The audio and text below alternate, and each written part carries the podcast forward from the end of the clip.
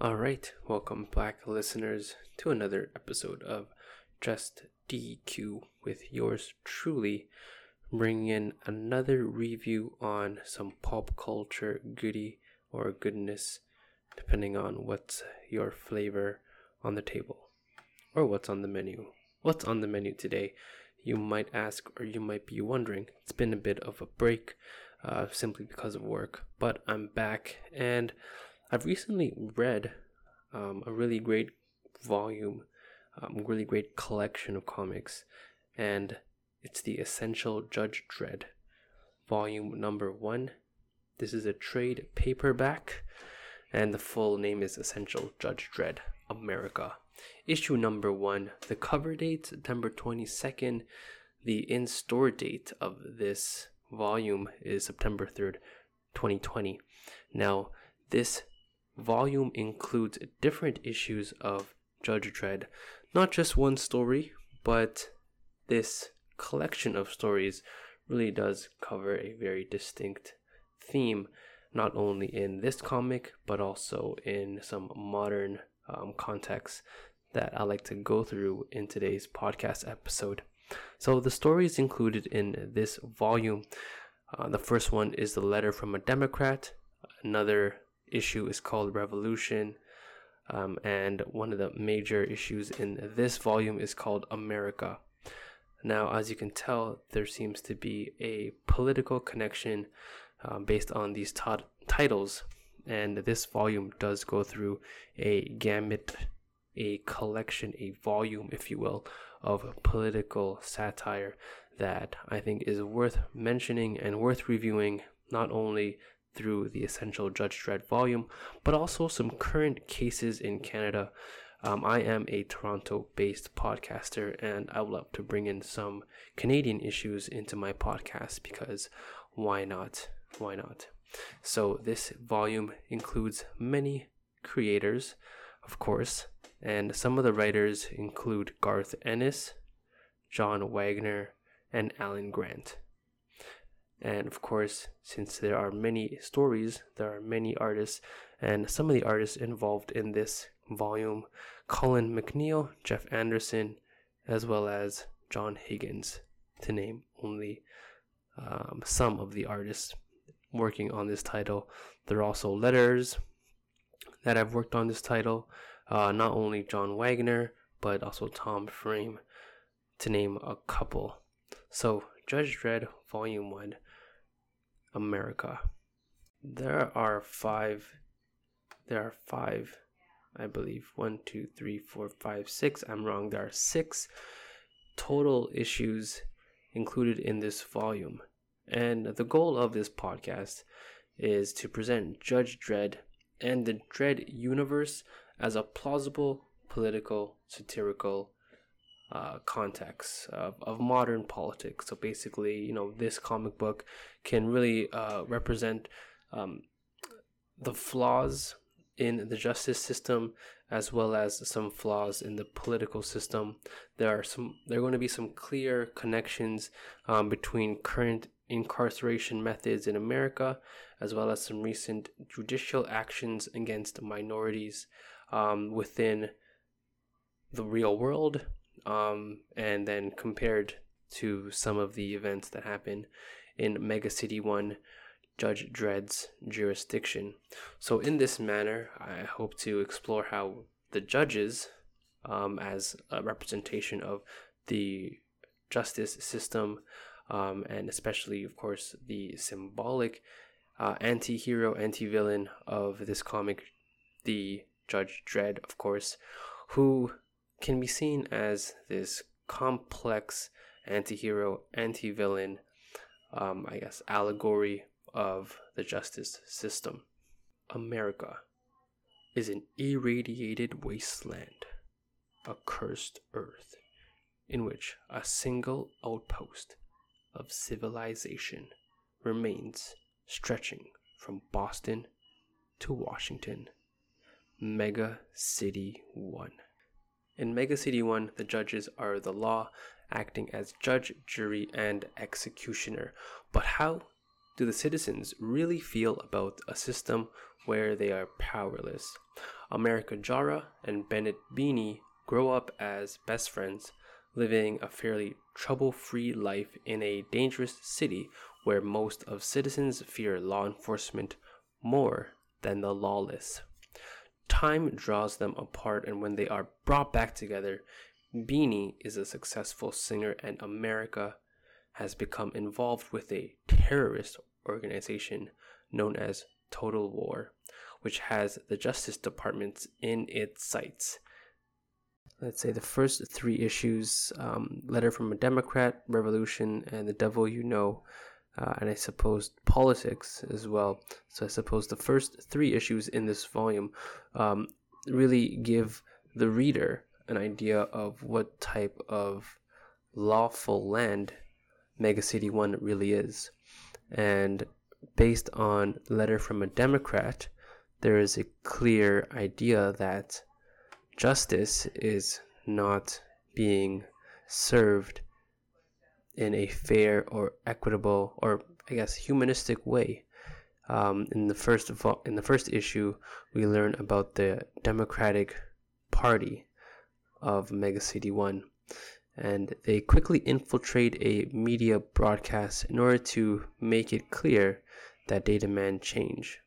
We, the members of the Democratic tendency, believe the time has come to stand up against the tyranny of the judges. It is time to remove power from our self-elected overlords and return it and return it where it belongs in the hands of the people. We demand a new charter for the citizens of Mega City 1. All right, so that is the claim placed by the Democratic tendency. And they actually have hurt no one throughout their campaign for freedom and democracy. The only thing they've ever murdered was a robot. However, their movement is seen as a terrorist organization. They do not surrender to the judges who basically kill them right on TV. Um, so the judges murder the members of the Democratic tendency, and this leads to a revolution. The Democratic tendency grows further, and in Revolution Part 1, we see how the family of those affected by the Democratic tendency have grown and recruited more members in order to revitalize this movement that is about power to the people. So, power to the people, the movements in the 60s, um, and any type of protest movement, civil rights movement, has a clear connection to the de- democratic tendency um, within, again, the early issues of this volume. Uh, the issue names exactly are Letter from a Democrat uh, and Revolution, Part 1 and Part 2. What is clearly established in these early volumes is the anti villain um, situation going on in the Justice, or I think it's called the Hall of Justice. Now, Judge Dredd is the character that is, I think, the clear allegory for the justice system, and he does portray an anti villain role, which does fit, I think, the current um, idea idea or representation of cops. Um, unfortunately, because of many negative portrayals of cops, whether it be on television or on um, captured on social media and shared, there is a negative, I guess, connotation or negative feeling towards cops. Now, I don't think um, this negative feeling um, is unwarranted. Uh, I think there are, are systemic grounds on which people don't trust law enforcement. And I think in this comic, um, it is portrayed how undermining law enforcement can be. And there are clear examples of this happening in the real world. So in the comic book, the judges they have the decision to basically destroy and undermine the democratic tendency and the Democratic Party. In fact, during the primary protest, by the Democratic Party, the judges plant agent provocateurs to provoke the protests and therefore provoke, well, force, violent force. by by the by the judges and this scene really does play out in real world scenarios um, and in one story in canada agent provocateurs were established within a protest. Um, i believe it was in quebec. And the protest i think was on the g8 or g20s um, and these agent provocateurs were going to um, behave by throwing stones and, and rocks and basically becoming violent. So, this was posted on August 23rd, 2007, by CBC News, the Canadian Broadcasting Corporation, that Quebec Provincial Police admitted that three of their officers disguised themselves as demonstrators during the protests at the North American Leaders Summit in Montebello, Quebec. Now, the police denied that its undercover officers were there on Monday to provoke the crowd and instigate violence. However, in a video, protest organizers order the men, that is the undercover cops, to put the rock down and call them police instigators and try to unmask them. So they had rocks in their hands. Now, I'm not sure why a police officer would have rocks in their hands. Um, but again, agent provocateurs in the midst of protests is not something new. And I think it was very informative and realistic to implement that in Judge Dredd because it keeps it real, it keeps it gritty, and it does keep it very undermining and very anti villainy because the judges believe that their actions are for the betterment of society because they don't trust that the people can govern themselves. So, what happens after that? Well, it takes a little bit of a turn. The judges have completely undermined all sense of democracy, even going so far as doing electroshock therapy to destroy democracy because politics is a dirty business and citizen democracy just ain't worth it. So we get the picture. The law is completely within the judge's hands, but more so is politics. Because of politics it describes who controls the public welfare as well as the private welfare. And it seems like the judges have that all in the bag, insofar as they would even create their own terrorist organization in order to support the destruction, the silencing of democracy. And we see that in the issue called revolution, where in the end the judges create this organization. And the name of this organization is called. Just give me one second to find this out. So the group is called. Hmm. Give me one moment. Okay, they're called the Sons of the Iron Lady.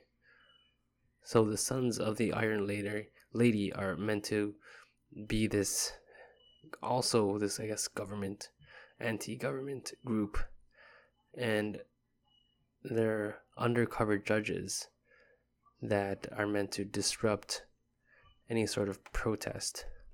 But yeah, so the judges go so far as to do that in order to undermine democracy. But eventually, the people of Mega City 1 have the opportunity to have a vote and they get their voices out in the issue called The Devil You Know. So, in The Devil You Know, democracy has its day.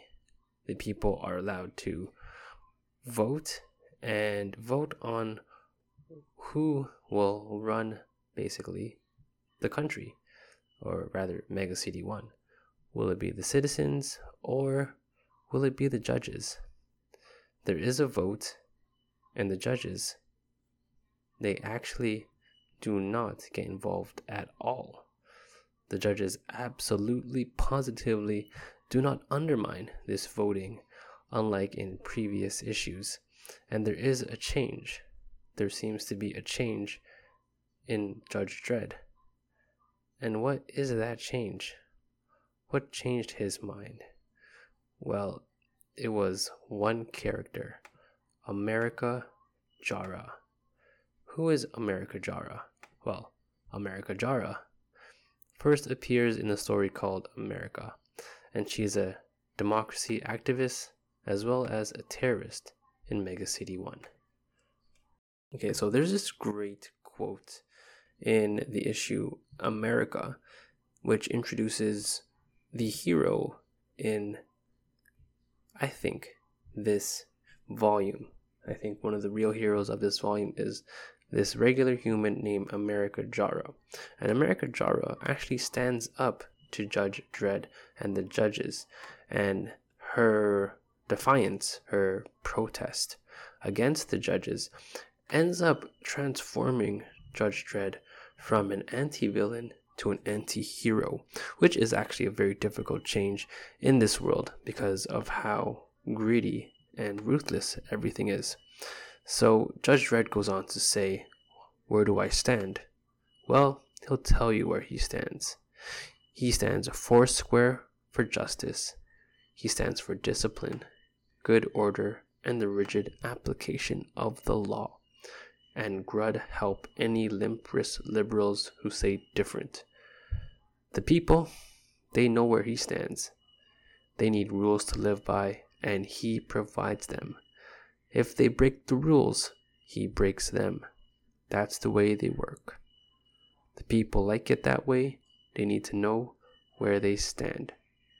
But America Jara ain't gonna stand for that because she turns out to be a great symbol, an allegory for an American dream, an American idealism that turns into a bit of a love story between herself, America Jara, and her friend, Bennett Beeny. So, America. America was like every other person in America. She was born from an immigrant family and they really liked the American dream. You know, the American dream. The dream to get prospects. The dream to live free and to live bravely. And that's why this character is named America. So, America was born in hope with a dream that died in disillusionment and despair. So, America Jara seems to be the, I guess, the David against the Goliath. She becomes friends with Beeny Bennett, a, I guess, timid child, because he's bullied, and they meet because she defends him. So wherever they went, the judges were always watching them, even as kids. They could, the judges could fix you with a special kind of stare, like they could look right into the soul. And this is the type of stare and attention these kids were receiving. So the judges, well, they were like the boogeymen for these kids. At night, mothers would tuck them in with warnings sleep or the judges would come for you. That's pretty t- terrifying. And they didn't need any ghosts or goblins or vampires. These kids had the judges. So one day, a judge tries to bully Bennett Beeny. And you know what happens? America defends him. She says this My name is America Jara. She lives in the Fred Nietzsche block and she can say whatever she likes because apparently Mega City 1 is America and that's a free country. Alright, so eventually America Jara she stays with that attitude of defiance. And you know what? It takes her right into the democratic tendency. But the judges, they still have that same perspective of fear. They want to crush lawlessness with a very heavy boot. And according to them, it's a well known fact that every criminal, every single perp, was started out as a juvie. And that's where they think they can catch the problem. They can put the fear of God into them right from the start, right when they're kids. So, Judge Dredd, for instance, likes to give them the stare, a long, hard look. One of those looks that say, I know you, Juvie. I'm keeping a special eye on you. Make one wrong move and I'll be there. uh, and it's so amazing how this page is set up. Um, this scene where Judge Dredd is looking at a juvie. The juvie is some little kid that dropped their ice cream. So, this is what the bully is. This is what the judges are. As far as this novel, as as far as it, as far as its issues. There we go. Um, the judges at this point are definitely anti-villains. They prey on lawlessness, but they have a very uh, disciplinarian and focus on punishment rather than correction. They can't actually correct their society, so instead they focus on punishment. And America Jara doesn't stand for that, and she doesn't stand for that type of absolute fascist justice. So she hopes for a better world as a Democrat, which leaves her in the minority of society. And Bennett, Beeny, and her, they lose touch eventually. Now, what's the importance of Fred Nietzsche and where America lives? Hmm. Because Fred Nietzsche sounds like a philosophical person. And let's take a look into what he's got to say about this society.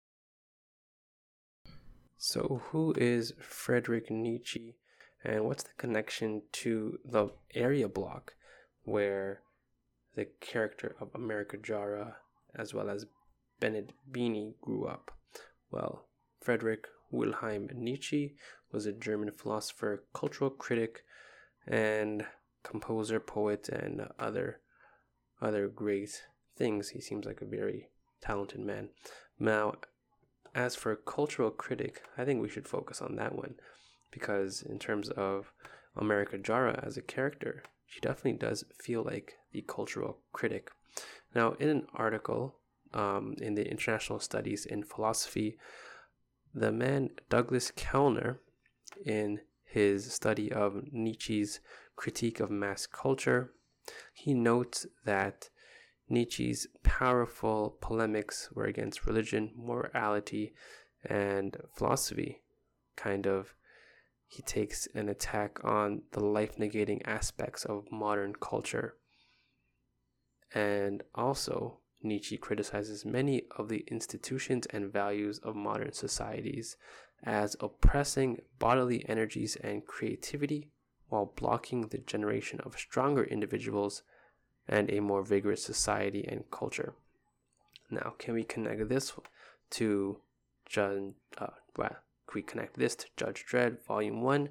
Definitely. America Jara, for instance, in her confrontation with the judges, with the democratic tendency, and their undermining by the judges. We see this frequently throughout society as well just considering civil rights and the rights of uh, prisoners and the mass incarceration system within America and within Canada, the mass incarceration of Indigenous people.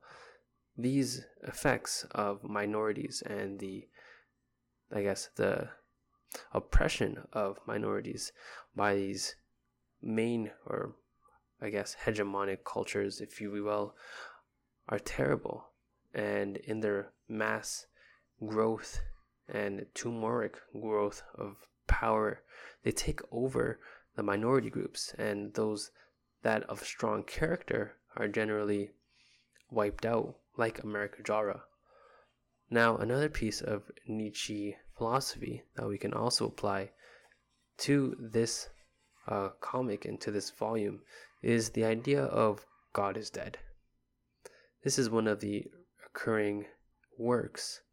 Um, well, it has occur- occurred rather in several of Nietzsche's works.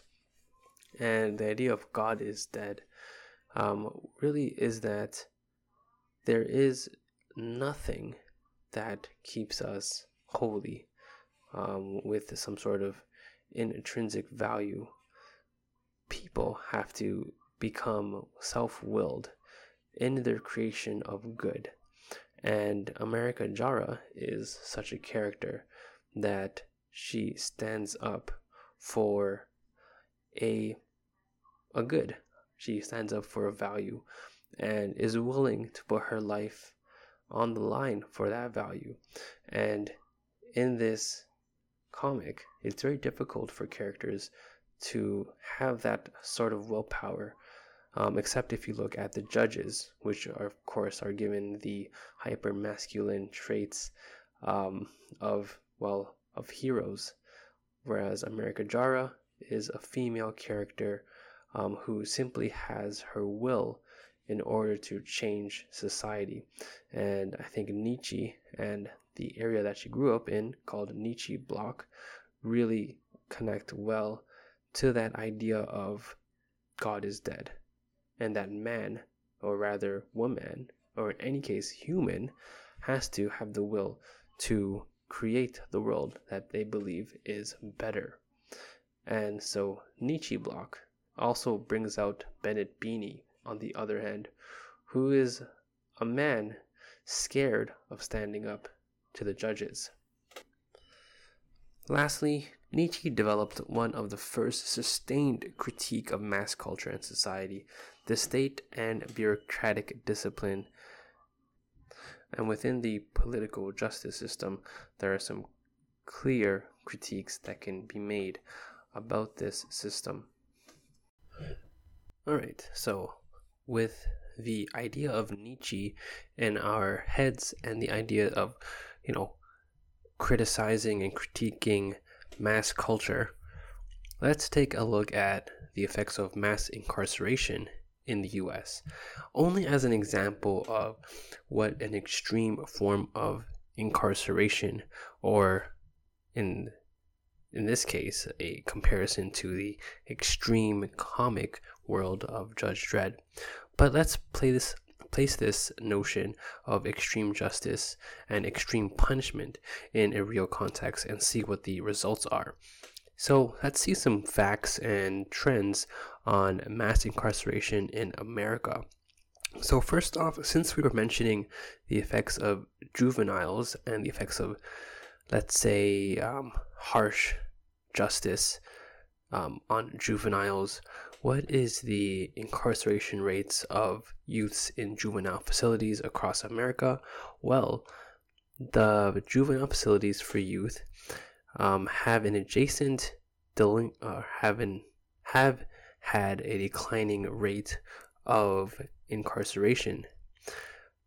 Now, the highest point was in 1999 with a 77,835 juvenile population.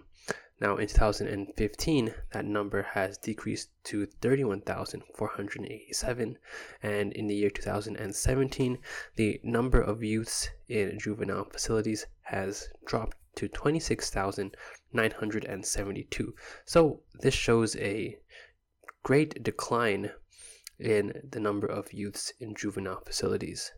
However, youth of color enter the system much more frequently than white youth and are more likely to be sentenced to harsher terms of punishment. In addition, young people are transferred to the adult system each year and tried as if they were adults. And then many are sent to adult prisons and jails to serve their sentences. So the rate of youth in residential placement per 100,000 by race, by race and ethnicity so in 2015, 433 of the uh, youths in residential placement were black. Now, the next um, number that was actually quite surprising is that 261 American Indians were placed in residential placements per 100,000 by race. So, on the agenda for justice, crime, and punishment are Black and American Indian youths. Now, what are the rates for the women in this system? So, the number of women in prison has been increasing at twice the rate of growth for men since 1980. Women in prison often have significant histories of physical and sexual abuse, high rates of HIV and substance abuse problems. All right, so this is a really major problem in society because families they require female figures and mother figures for you know the family ties and the family community. So over the years there's been a large rise in the number of women in the correctional facilities. Now, one of the largest impacts on mass incarceration are the drug policies and the war on drugs and this petty crime type of offenses have led to countless lives being put into correctional and facilities, which are more often designed to keep people in than to actually correct them and give them the support to rejoin mainstream society. Not only has the war on drugs imprisoned a disproportionate amount of blacks and American Indians and overall poor people in the US, it has also disenfranchised a political voice of many communities. So, disenfranchisement varies by state, and disenfranchisement is essentially your loss of freedoms, freedoms and rights taken away due to felony offenses. So, what happens when a large group or a group of society and many of its members lose their voice because of unjust, unfair policies and practice of justice? Well, they become angry and volatile, like the democratic tendency within Judge Dredd, Volume 1. And this comic does well in continuing a political satire of extreme punishment within the comic world. And within the real world, the consequences of extreme punishment are very damaging to communities. Now, in America, it's clear that justice is damaging to the African American community, the indigenous community, the Latino communities, and any communities that are within, I suppose, you know, ghettos and, and impoverished areas. Similarly, in Canada, the Canadian Correctional Services has a, another mandate similar to the American justice system, and the goal of the Canadian justice system is to punish Indigenous people and the Indigenous community. We can see this clearly by the disproportionate and overrepresentation of Indigenous people within the correctional services. The information on the incarceration trends for women youths were all provided by Fact Sheet Trends in U.S. Corrections by the Sentencing Project. So, continuing with the idea of Nietzsche's critique of mass culture, the correctional services in Canada has been a blight on the Indigenous community, serving as, I guess, the ultimate arbitrator of their destiny in some ways. Canada has a Truth Reconciliation Act that has outlined key issues among the Indigenous community in Canada and in that report, they outlined um, issues, especially in the criminal justice system. Now, the population of Indigenous people within Canada is quite low, in fact. However, majority of inmates in, in the correction services are Indigenous. Now, more than one third of the women admitted to custody in the correctional or in the criminal justice system self identify as indigenous. Now, in the Truth and Reconciliation Commission final report, they outline the need to reduce the overrepresentation of Indigenous peoples in custody. Now, nearly two years after that report, the government's efforts to make change are proving less fruitful. So, for the last three decades, there has been an increase every single year in the federal incarceration rate for Indigenous people. And this is according to the annual report from the Office of the Correctional Investigator for the year 2016 to 2018. Um, and again, there seems to be always this offense and oppression of minority groups. In the US, this is the oppression of blacks and natives. In Canada, this is a system notable for overrepresenting and overcriminalizing Indigenous people. Um, and however we look at it, the justice system is a flawed system, very similar to, again, the complexities of the allegorical justice hero, um, anti villain slash anti hero in this comic, Judge Dredd, volume number one. And this is one of the benefits of this comic is that the hero is as complex as the actual system he is fighting for. Another ridiculous another ridiculous and outrageous statistic from Canada is that nearly half of all youth who end up in custody across Canada are indigenous.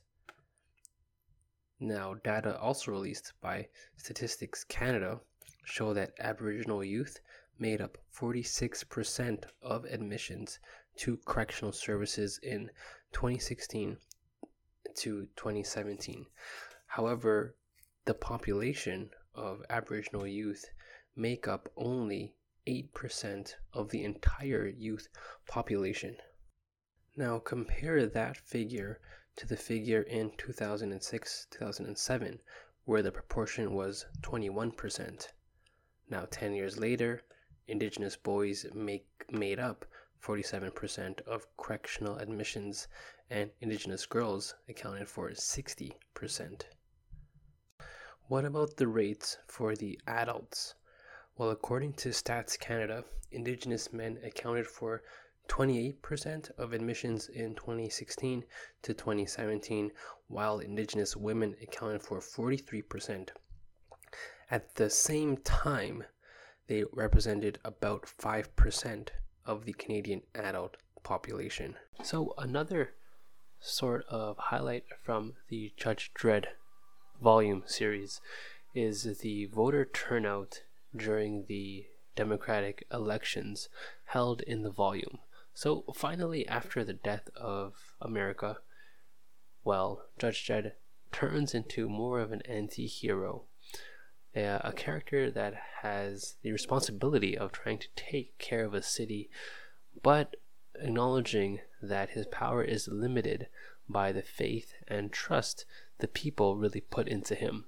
And as a result, he decides to hold an election uh, in order for the people to decide whether they want to trust the devil they know, which in this case would be the Hall of Justice and all the judges that operate in the Hall of Justice. Inside of the issue, The Devil You Know, Part 1 and Part 2, there is a public election where the citizens of Mega City 1 get to vote in on what they choose to have. Um, they call this a free call referendum. And referendum is where every legal citizen over 16 years of age and currently neither serving prison nor an inmate of any psychiatric institution has the eligibility to participate and then to vote. So, what's the basic issue? Well, the issue at stake is this Do the Mega City 1 citizens continue under the present system whereby the citizens' um, elected representative body is empowered to make representations, or where ultimate legislative power is resides with the judge? So in some really big terms, and simplify it down to some simple, you know, ideas, basically the people get to vote if they want to be ruled by judges or ruled by elected citizens. So either they change the system or the people return to the former system whereby the judges or some alternative agency uh, return to strict law enforcement um, in accordance with statutes enacted by the citizens' elective representative body. All right, so basically, judicial control or democracy. And uh, unfortunately, in the end, the people choose to be ruled by the judges. And what I love about this particular issue is how simplified and clarified the population is, you know, basically illustrated and described in very, I guess, not only dynamic, but very uh, balanced page and page designs. We get this overall perspective on the different populations that exist in any city. We have concerned citizens, citizens that are really inundated by enter- entertainment to the point where they don't really worry about the outside world. We have citizens that are drunk and drugged out to the point where they don't have a concern about politics and about control. However, some do, and those that do, while they do voice their concern, definitely do not have enough voice to change any sort of uh, government policy. So, in the end, how many people actually settle in and vote to decide whether they want judicial rule or judge rule? While only 35% of the actual citizens exercised their God given right to vote. And so nothing changes, and the citizens basically choose to continue being ruled by the judges. Now, the Democratic Party, obviously not pleased by this result, end up protesting the vote, but um, I guess accept that the people chose the judges over them.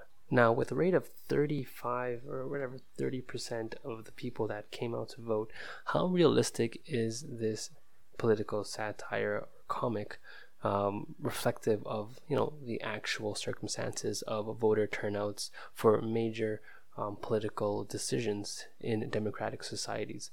How often do the people actually turn out to get their voices heard in major political decisions? So let's take a look at some current political, um, I guess, elections from different democracies. Uh, I chose to take a look at the UK, um, USA, and as well as Canada. So three governments um, similar in how they decide, uh, I guess, changing of you know political decisions and and whatnot. So let's take a look at some of figures or some fact sheets uh, from the UK, from the US, and from Canada concerning some local and uh, I guess federal and different levels of government and those elections. So, according to multiple news sources, the 2020 um, federal, I guess, the 2020, sorry, I'm, confusing federal and other forms of uh, government systems. Anyways, so in America, they had their federal, uh, the presidential, sorry, the presidential election. Um, this was between uh, Joe Biden and Donald Trump. Now, the voter turnout rate for this particular election was actually quite high. And uh, in comparison to other high turnout presidential elections, this election in particular, um, nearly every state hit a new record on voter turnout. And according to the Washington Post, at 62, at 66%, sorry, um, the voter turnout rate in the U.S. was the highest since the 1900s. Now, observing the voter turnout during the U.S. 2020 elections um, on the Bloomberg uh, website, we can see that majority of the, I guess, available voters turned out in each state. From Washington to Alaska to Hawaii, a majority of citizens turned out to vote. However, again, nothing is perfect, and again, part of the voting society or available voters didn't turn out to vote. Now, there can always be some type of reason for this, and uh, based on our little study and uh, little research on the prison the prison system, um, the likelihood of the available people that can vote obviously decreases because when you are you know imprisoned and institutionalized you don't have the right to vote. You don't have the right to to concern um, or to voice your concern. And this of course limits the amount of um, you know changes to political systems. And uh, that probably has an effect on the voter turnouts. Um, albeit greater than previous years uh, still work has to be done. So let's take a look at a more localized example. Let's take a look at uh, canada. We had our own um, federal elections in 2019 now what's the voter turnout rate for that federal election so looking at some numbers and figures of uh, Canada's 2019 federal election. Uh, what are some of the numbers and figures on that? And do we see a growth or a shrink? Well, generally, um, well, over 50% of Canadians went out to vote during the federal election. Now, overall, uh, Canada's voter turnout rate for the federal election sat at 67%, the highest being Prince Edward Island at 75%, and the lowest being Nunavut at uh, 39%. Uh, now, for the voter turnout rate by the age, well, the highest amount of citizens that went out to vote by age included people that were 65 to 74, 55 to 64, and uh, generally those numbers were at 70% or higher. Now, the lowest numbers were um, for citizens and populations that were 18 to 24 or 25 to 34. Basically, if you were a young adult, the likelihood of you voting is um, much less than if you were older, which kind of fits the idea that as you get older, you're more concerned with politics because of how it might affect your lifestyle, your job, um, your health care. So as you get older, you tend to care more about these situations, and I, I do feel that as well. As I grow up, I'm, I'm more focused on um, what is happening around me. Um, I guess it's just because uh, as you're young, you're kind of innocent and you're uh, unaware of some of the bullshit that happens around your life, and you kind of maybe ignore it a little better, or uh, maybe you're a little more flexible with those circumstances. But as you get older, you're more responsible for for your destiny, and uh, I think that's where um, some of the voter turnouts can can show there. All right, so based on the voter turnout rates and then the comic book itself, what can we say about the comic book? Well, it does. I guess hyperbolize the voter turnouts because based on the statistics from US, UK, and Canada, their vote out turnout rate isn't 30% or isn't even close to that number. It's double that. So obviously, voter turnouts are stronger than in the comic book, which you know makes sense. It's a goddamn comic book, but it does prove the point that the voting system and the our democracy isn't perfect. Um, in the comic book, the Hall of Justice and the judges don't necessarily take advantage of that, but I think the understanding is that the citizens of Mega City 1 are disillusioned and fragmented um, enough that they cannot decide for themselves their total destiny. Um, and I think this can really connect to the Nietzsche um, analysis that we did before, where we focused on the idea of, you know, God is dead, and that ultimately the success and the you know the evolution of people is going to be based on people's decision and their willpower and their ability to make those changes. Obviously judge dredd is the main character in this comic and as the main character he is burdened by the responsibility of having to administer justice and i guess politics in this mega city.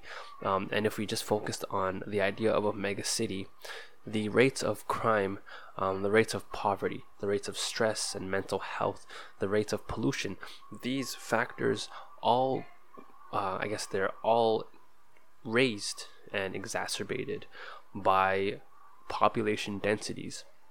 In Mega City 1, um, you know, I'm, I'm not sure the exact numbers of the people in it, but if you can imagine, in a mega city like this, those stressors are going to create more crime. And if we look at examples of how to administer justice in a, in a place of extreme crime, maybe Judge Dredd is the exact hero that Mega City 1 needs. And I think by the end of this volume, uh, Dredd successfully transforms from an anti villain to an anti hero.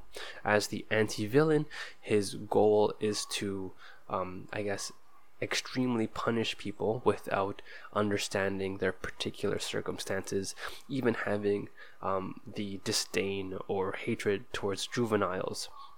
Now, uh, of course, in this comic book, Judge Dredd is a kind of faceless hero. You never see his face, and I think in that regards, um, you know, our own political systems, our own um, judiciary systems, sh- share that same facelessness, um, and that can that can also lead to a lot of injustice and failure to recognize the basic needs of every individual and then to administer justice or politics or you know whatever rights and freedoms based on you know human understandings and human circumstances uh, but fortunately by the end of this we find this transformation in judge dredd one that respects human needs and human desires um, a little bit more and so by the end of this volume we find out that you know judge dredd has a bit of a humanistic side and he goes on to say that Mega City 1, a city of 800 million people. Okay, so we do get the numbers.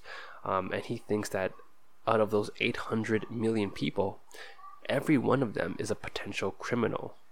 And in this city, you find the most evil, most violent place on the earth. But God help us all, Judge Dredd loves it. So, uh, from that little you know quote from the end of this volume, uh, we can see that this anti-villain has transformed to more of an anti-hero, realistic, um, a bit pessimistic, and also optimistic. So I mean the complexity of the character is really shown throughout this volume, and I think that is one of the highlighting factors um, as I read this volume was how difficult it must have been to be a judge and to serve justice in Mega City 1. Um, so this is DQ with another review. Um, today's outro song, I'm not sure what it'll be. Probably decide later on. Um, maybe something like Resistance or. All right, so the outro song. Um, I mean, there are a couple of really good songs out there that uh, talk about injustice and it's talking about you know changing the system. Um, changing the system has always been a really big part of human evolution. We look for those bottlenecks and we try to uh, satisfy the needs of the most people. Um, and I think in these times we should always try to think forward and not only be grateful of what we have, but think about how much can be changed for the betterment of each other. Um, this is all based on love. Um, no hatred, no judgment, just based on simple love. Uh, so, the outro song uh, for today's episode is uh, Jorja Smith's uh, song called By Any Means.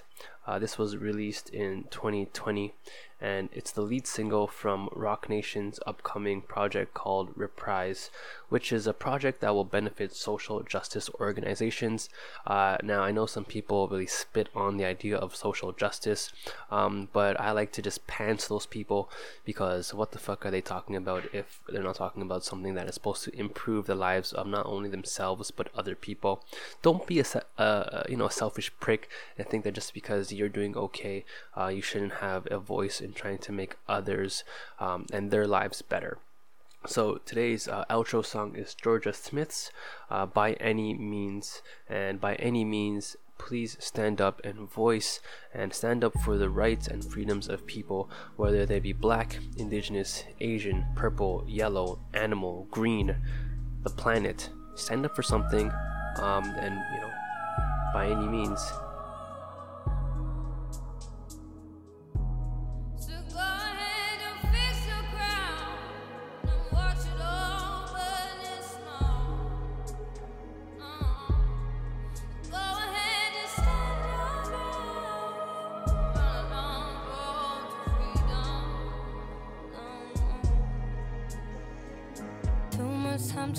figure out why.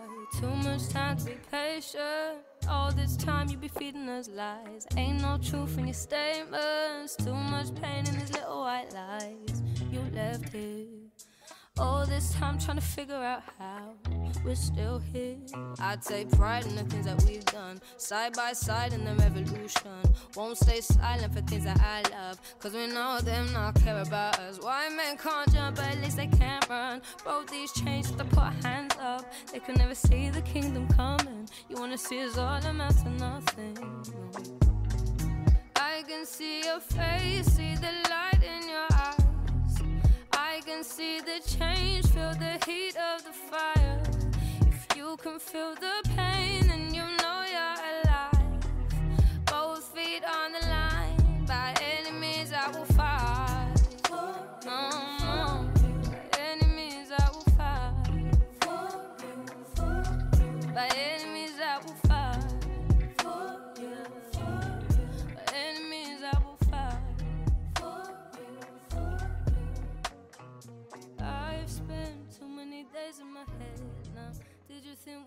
It's just David talking about what David thinks.